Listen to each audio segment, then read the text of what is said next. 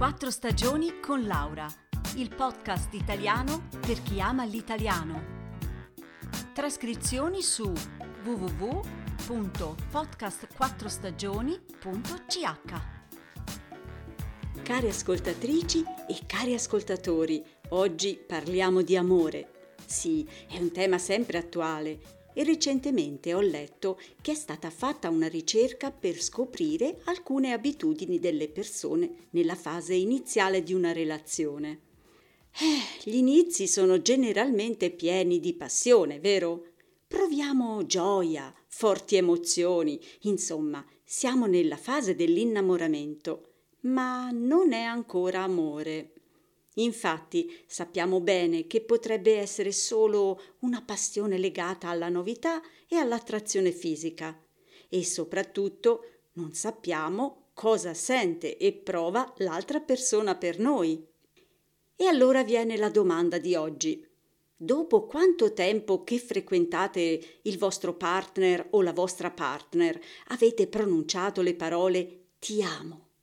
E oggi vi parlo dei risultati emersi da uno studio condotto da un gruppo di ricerca della Abertay University di Dundee e pubblicato sulla rivista Journal of Social and Personal Relationship.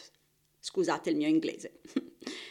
Hanno partecipato allo studio circa 3.000 persone provenienti da vari paesi del mondo occidentale, da Europa, America e Australia. Hmm, che pensate? In genere sono gli uomini o le donne a dirlo per primi. Dato che le donne sono in genere quelle più legate ai sentimenti e al concetto di amore, si potrebbe pensare che loro sviluppino prima sentimenti più profondi.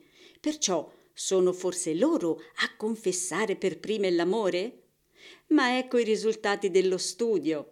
In realtà, invece, sarebbero gli uomini. Sì, dicono ti amo in media dopo 107 giorni di relazione, mentre le donne aspettano in genere 122 giorni. Due settimane circa di differenza, insomma. Beh, certo che nei primi mesi di frequentazione ci può essere un dubbio, la paura di impegnarsi e quindi le persone non esprimono rapidamente i loro sentimenti. Però, dopo un certo periodo di tempo, uno dei due deve prendere il coraggio e buttarsi, no? Ecco, allora sembrano gli uomini più coraggiosi. È certamente un momento delicato. Mi immagino se la prima persona lo dice e poi deve aspettare due settimane per sentirselo dire dall'altra. Beh, non è piacevole.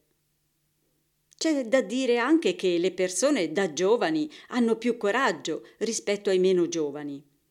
Le persone hanno, come dire, paura di ammettere i propri sentimenti e pensano che succederà adesso? Come cambierà la nostra vita? Quale sarà il nostro futuro? Uff, più diventiamo grandi, meno diventiamo spontanei, vero? Ecco che quindi dire ti amo diventa un vero e proprio atto di coraggio. Quindi dire le due magiche paroline ha a che fare non soltanto con i sentimenti, ma con una serie di cose che riguardano l'intera società, il nostro modo di vivere e soprattutto il momento della vita che stiamo attraversando. Ma voi conoscete le parole dell'amore in italiano? Non tutte? Beh, allora oggi, dopo la trascrizione, troverete una serie di frasette molto importanti da dire al vostro o alla vostra partner. Un saluto da Laura e a presto!